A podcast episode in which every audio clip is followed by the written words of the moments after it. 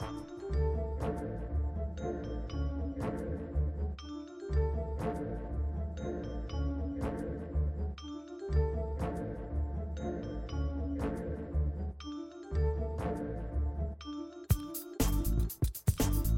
everyone, I'm Wendy Muse, creator of the Left POC Project, which brings you the history of leftists of color, one swipe at a time. And this is the Left POC Project podcast. Before I get started today, as per usual, I would just like to remind everyone to check out the Left POC Project on social media simply by searching for at Left POC, and that's L E F T P O C. Also, to check us out, of course, on Patreon, where you can donate a dollar or more per month um, to support the podcast and help us keep things free for everyone and all listeners. Again, that's patreon.com slash leftpoc. Um, you can also find other goodies there like books and readings and things that we've talked about on the side or interviews that um, I've done or others have done on the side uh, related to the project. So definitely check that out. Um, so I just want to get started. Today's going to be a quickie again. Tomorrow I'm going to do a left POC of the week. So be sure to check that out as well. We're going to get started with our full on history bit um, in a more formal way. But today I want to introduce a little bit of history too. Um, and it comes by way of Thurgood Marshall, who was a Supreme Court justice. Um, some of you may be familiar with him, some not. But anyway, if you have a moment, please um, check him out. I mean, he's he's got a really he's deceased now, of course, um, but he has a really illustrious record, very interesting um, backstory. I remember when I was little, like my mom talked about him a lot. Um, and I did a book report on his biography in like second grade or something. Um, I don't remember much about him now, as much as I did back then. I, I knew more then than now, uh, but that's that was like a bajillion years ago. Um, but anyway, I, I, came across his a quote of his um, that I think is really important, and it's from an interview that he did, uh, or actually a news conference when he was retiring um, from his position as a Supreme Court justice in 1991. And uh, George W. Bush was, or sorry, not George W. Bush, but George H.W. Bush, excuse me, was president um, at the time. And because of his retirement, George W. Bush used it as an opportunity to um, bring on uh, Clarence Thomas, whom, as many of you all know, is very conservative, whereas Thurgood Marshall was not and was a very liberal judge. Um, but in Bush appointing Clarence Thomas, one of the things that many said was, you know, it was going to be historic. Uh, it was going to be another black man to replace, you know, the first black Supreme Court justice and all of this.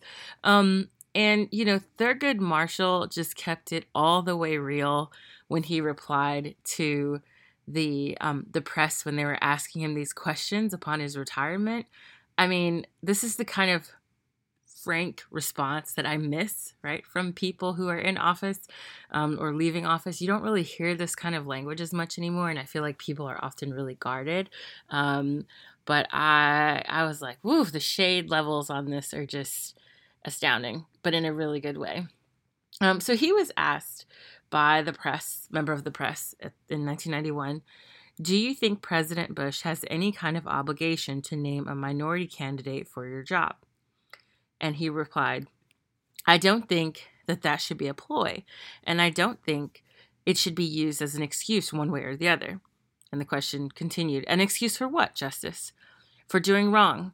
I mean, for picking the wrong Negro and saying I'm picking him because he's a Negro. I'm opposed to that.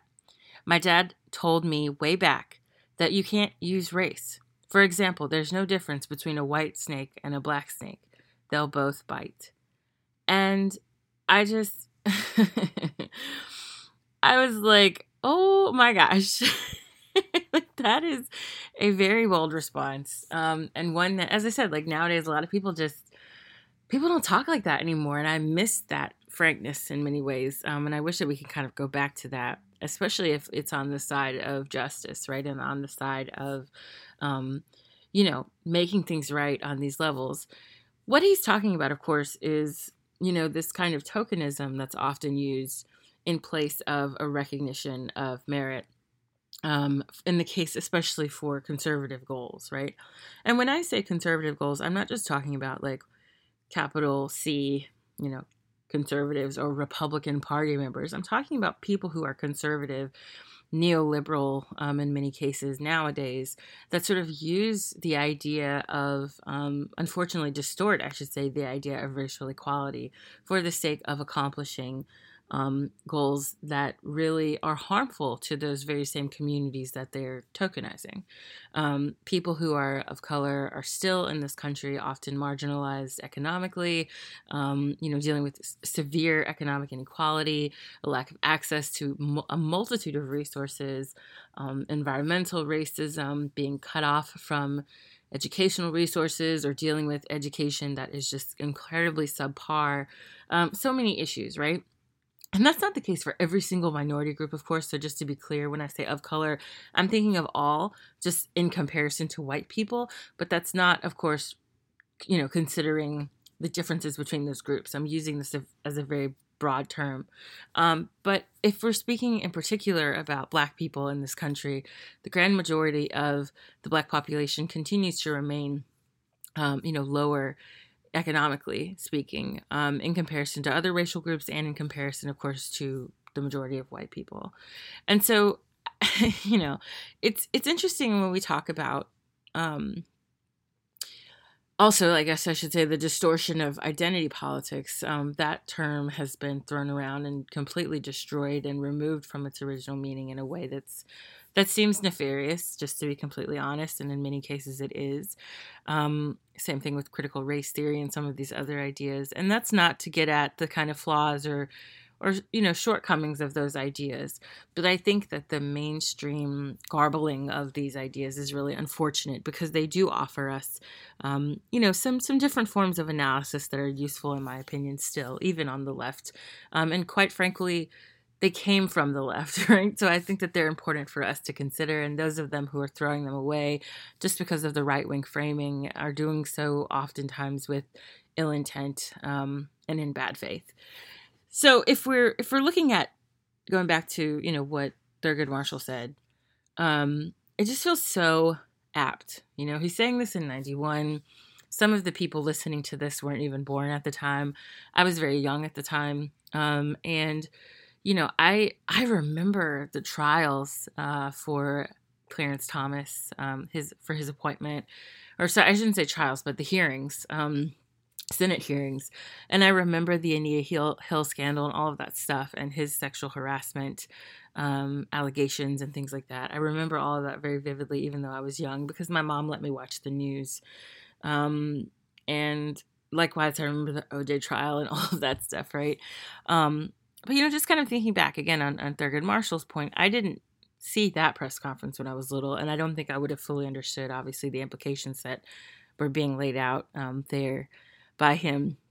Um, but I think they're still apt for us to think about today, and especially to consider, you know, as we're being told over and over that certain presidential candidates or certain senators or certain representatives or certain people in politics are the answer by virtue of their just being of color um, quite frequently, still to this day, right? And I think we're kind of met with the idea of, you know, any person of color will do. And that is so insulting and so frustrating to deal with um, because especially like as a person of color as a black person specifically speaking if i had if i take issue with someone who's of color in a position of power it's not because they're of color. It's because I disagree with whatever their policies are, um, or their their approach to certain policies are. And unfortunately, you know, I think some people, including those on the left, take advantage of that um, sort of opposition to policy and use their own form of sort of distorted race racial play, if you will, um, in the political sense, and and use other people of color to then be the sole critics of people of color. And so it becomes a it becomes like a poc on poc violence sort of thing. Um, when in actuality what we're criticizing is the failures politically or policy based or whatever of those people. Um, but because of the kind of strange demands now that we have in the sense where the idea is like white people can't criticize people of color, even if they have political power. And then only other people of color are allowed to speak on behalf of the community in opposition to these people or uh, speak on behalf of the community, period, or to speak about these people in any way. And then, of course, if there is a white person who criticizes them, they're seen as, or, you know, sort of portrayed as racist. But then the challenge is that, like, sometimes those people are racist um, and they are attacking those representatives or politicians or whatever disproportionately because they are of color. And so it becomes this really strange space to navigate because, on the one hand, you know, if I'm critical of someone, let's say, who's black, um, I feel obligated to say something just because I'm critical of them and their politics. But then there's an added obligation because I'm also another black person that it has to be my voice that's at the forefront of these arguments so that it won't be seen as racism. But then at the same time, sometimes people of color are sort of utilized by um, even the most liberal or left leaning people to be the spokesperson um, or the outspoken critic because of their color. So it's it's it's like we're being I don't know, we're put in this we're caught between a rock and a hard place as as people of color on the left in many cases because we feel obligated to say something, but at the same time we don't want to be we don't want to become the mouthpieces for white people with like some sort of in some cases racist aggression towards these people. We don't want to add to that chorus in many cases. And so it's a very difficult position to be in. Um, and I think that a lot of us are grappling with that on a regular basis, in fact. Because while I don't feel like I need to bite my tongue just because someone is black, I also am very mindful of the fact that sometimes when I say those things, or let's say if I'm critical of a woman, for example, my criticism against Hillary Clinton for many years, um, and and even when I make comments now about Hillary Clinton, if I make they like get a ton of retweets, a ton of responses and likes and things like that, and I'm always kind of like, are people doing this because they truly value my opinion? Or are they doing this because they see me as another woman or another woman of color a person of color or whatever who's making these criticisms that then become a, a, a sort of way that whites who are critical can live vicariously through my critique if that makes sense. So I think sometimes we, as people of color, when we criticize other people of color in politics, become then the avatar um, for whites who have other grievances that may go well beyond the the politics of these people that we're being critical of, and that is frustrating. like that's really, really, really, really frustrating. Um, and you know, in some ways, I find myself I find I feel somewhat reluctant at times to make criticisms that I feel are needed and valuable because I just don't feel like um, seeing some of the ways that the comment sections will turn, right? Because um, sometimes they get really ugly and people will say racist things, and you're like, hey, I'm black. Like, you got to chill out and it's very it's sometimes veiled racism right? That like you feel you know as a person of color but you can't quite put your finger on. But you can tell by the tone that's used in the comment that there's like a certain kind of underlying aggression that's not just about the policy but it's also about something else. It's about the gender it's about the race of that person. Um and then when you try to talk about that you're accused of you know mobilizing around identity politics. And again their distorted version of identity politics, not the actual meaning of identity politics. And it's like black feminist socialist roots, right?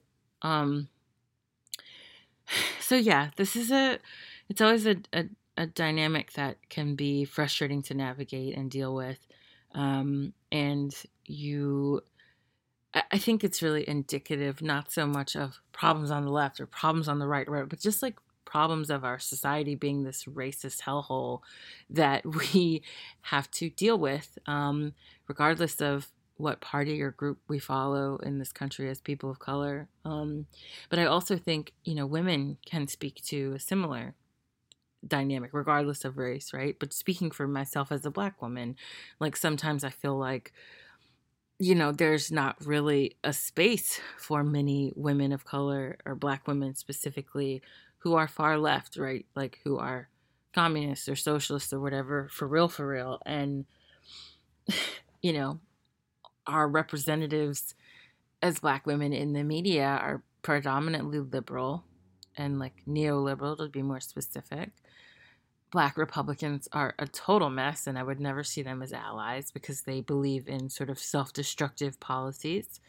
um, then and they're of course oftentimes our, our class uh, enemies. Same with many politicians on the democratic side as well of course to be perfectly clear.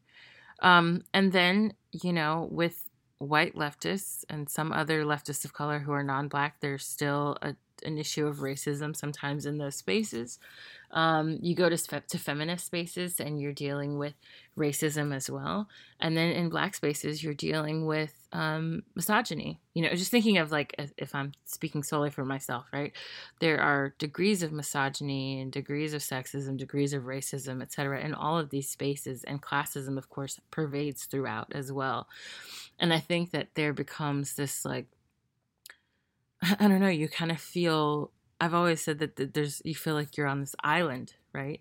Um, and not only do you feel like you're on the island, but sometimes when you meet or come across by chance, you know, these other black women who are leftists or at least represent themselves as such, there there are sometimes problems, right? Um, because we're not all the same, and we're not all we don't all have the same um, political leanings, and we don't even all have the same motivation or reason for getting involved in in leftist politics or, or thought. Um, sometimes our, our reasons are very different, if not counter to leftist movements. Um, that's perhaps a topic for another day, but some people may know what I'm talking about. Um, but I think that, that, that there are some people out there who like are using this as a way to climb up, but who don't really mean or, or not as deeply invested in um, many leftist principles, but are kind of using their position as themselves a token or like this unique kind of unicorn of sorts in the space and trying to carve out a space to make themselves the only one, much like how Candace Owens did on the right, right? Um, I think there's that dynamic as well for some people on the left. Um, and, and I find it to be, you know, disappointing, disturbing, and unnecessary. Um, and I think it's just indicative of sort of the spiral downwards to a lot of these efforts still being about capitalism, right? Driven by the the idea of making money and becoming famous more than they are about ideology and principles um, and actual freedom, right? Like gaining some. I don't want to say foothold, but I don't know some some semblance of of freedom, and you know some people would argue that even looking for that is a fool's errand because we live in a settler colonial state and we are still you know the disposable people within it among many others. But uh, you know indigenous people black people are are the surplus population at this point right? Uh, we kind of always have been in many ways because even when we were even when we were used for our labor our lives were often cut short at at a moment's notice at a blink of an eye um, because we were replaceable right we were seen as replaceable and so I think that that kind of sentiment continues into the present, and some people are willing to, um, you know, engage in what I would consider unprincipled actions for the sake of cultivating an audience that they think will find them valuable. But soon enough, they also realize that that is a is not really a good idea. because if the audience you cultivate is an audience that will turn on you in the blink of an eye, do you really want that audience? Do you really want that support? Um, and and I think people are thinking about the short term gains again financially and through fame more than they're thinking about long term gains, about freeing, uh, liberating a, a group of people, finding our freedom through our voice and finding our freedom through our actions. Um, I think some people are not really about that life and they're doing something else. And so we just have to be careful, you know, as as Thurgood Marshall said, right? Um, a snake is a snake, right? A snake can be black, a snake can be white, but they both bite. And you have to be careful about that. And I think we have to be very careful about, you know, who we put in power, who we choose, or people who take the position of representation for certain groups. And and that can be on a very small scale, be it podcasters or YouTubers or like local community group leaders, or at the very high level, like people running for president. So we just have to be careful and mindful of that, critical when we need to be, vocal when we need to be. Um, and I think most importantly, always working sort of within our communities to try to support leaders who are really into and you know about the life of fixing and changing things for us and liberating uh, these our groups at the end of the day like liberating our communities making life better for people. Um, i think when you find someone like that you have to support them and you should support them by any means necessary. Um, and you know stop falling for the grifters and stop falling for the people who are just in it to sell you out the first chance they get.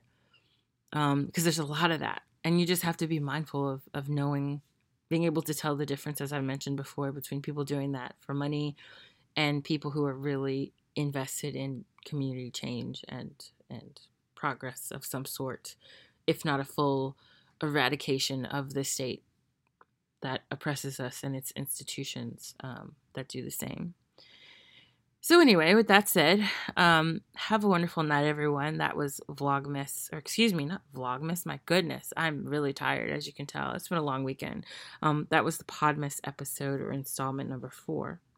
So, um, like I said, tomorrow I'm going to do a left POC of the week episode. So I'll talk about uh, a leftist of color from the past um, and their history and their connection to you know contemporary movements.